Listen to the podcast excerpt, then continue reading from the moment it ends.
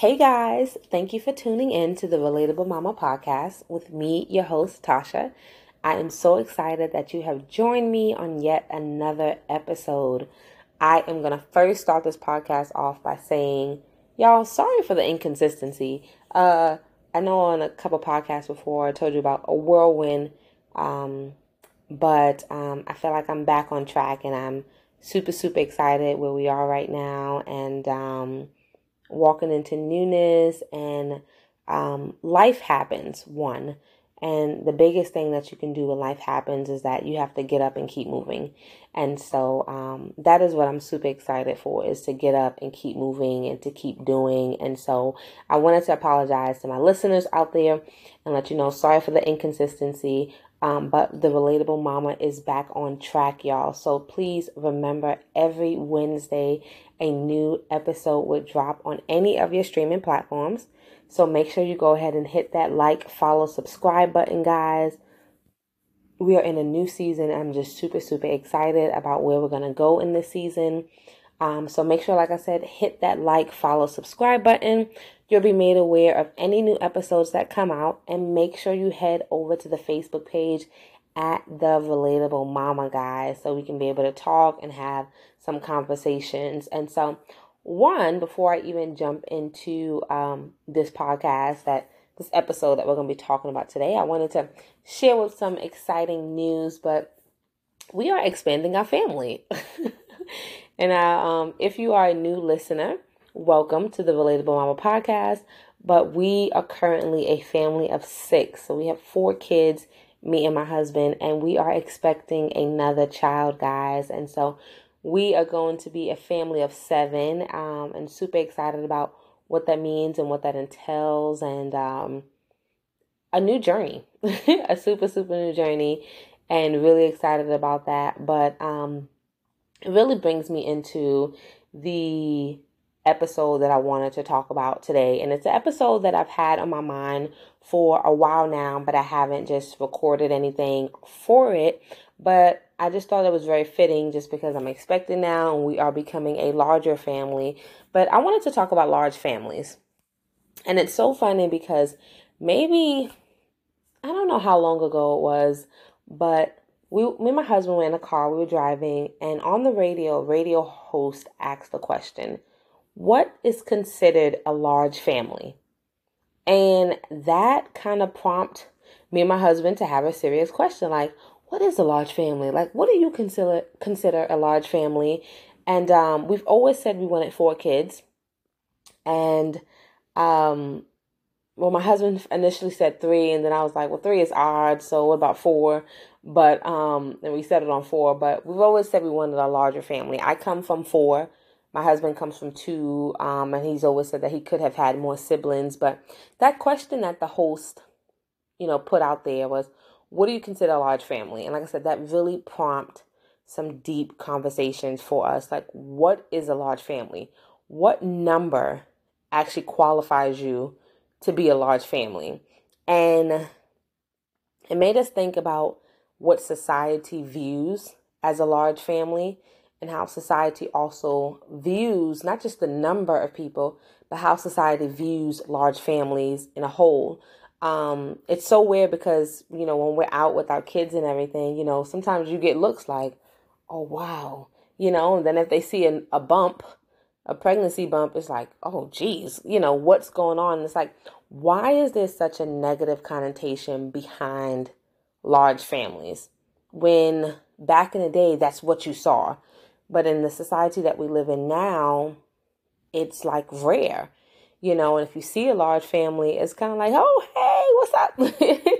We in the boat together. And I'm super, super grateful that our community that we have right now in our life is full of large families, right? And so even if some of our friends don't have 4 kids, they are still open to the idea of large families, because a lot we all hang out together. So most of our friends have at least, some of them just have 1, but we go from 1 all the way to 5 kids, and so super excited and super happy to have that community of people, because it really does mean a difference.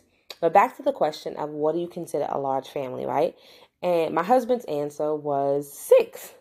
6 kids would be a large family, you know, because you'll be a family of 8. And I was like, wow, you know what? I think that would be a large family.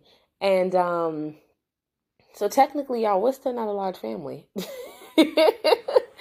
We are still not a large family. But one of the things that I started doing once we started having more kids, and so after 2, after 3, it's another reason why I wanted to put this podcast together, and it's another reason why I'm going to push to make sure that during this season of this podcast, we are going deeper into different avenues of the Relatable Mama, is because I wanted to see a platform of large families, right?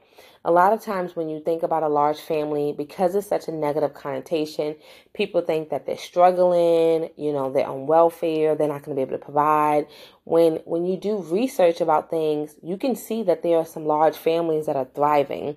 And I wanted to be able to actually look that up online and like, let me see other families that are like us, right? What are some other mothers and fathers are doing that have children that have more than 2, that have more than 3, right?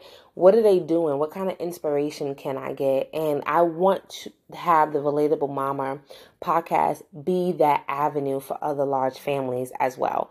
Not excluding smaller families, because like I said, a large family is any definition in your eyes. A large family could be a family of just 2 kids or just 1 kid, you know, it just really depends on what your definition is. But whatever your definition is, I want the Relatable Mama podcast to have that and be that platform for you.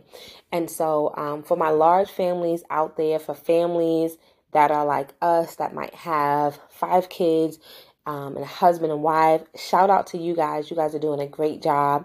Shout out to the families that have 1 kid. You're doing an amazing job. The biggest thing that I wanted to talk about just during this episode is that no matter what size of your family is, right? It matters what you're doing in your family together. So it matters about the experiences that you can create, and what you're doing with your kids. It doesn't matter how much you do, like how much money you're spending on them. It matters about the experiences that you're creating with your children. And so I am super excited for our soon to be large, according to my husband, because he says his definition is 6. So we're not large yet, y'all. But our soon to be large family, because I look out and I see, I actually researched this one family.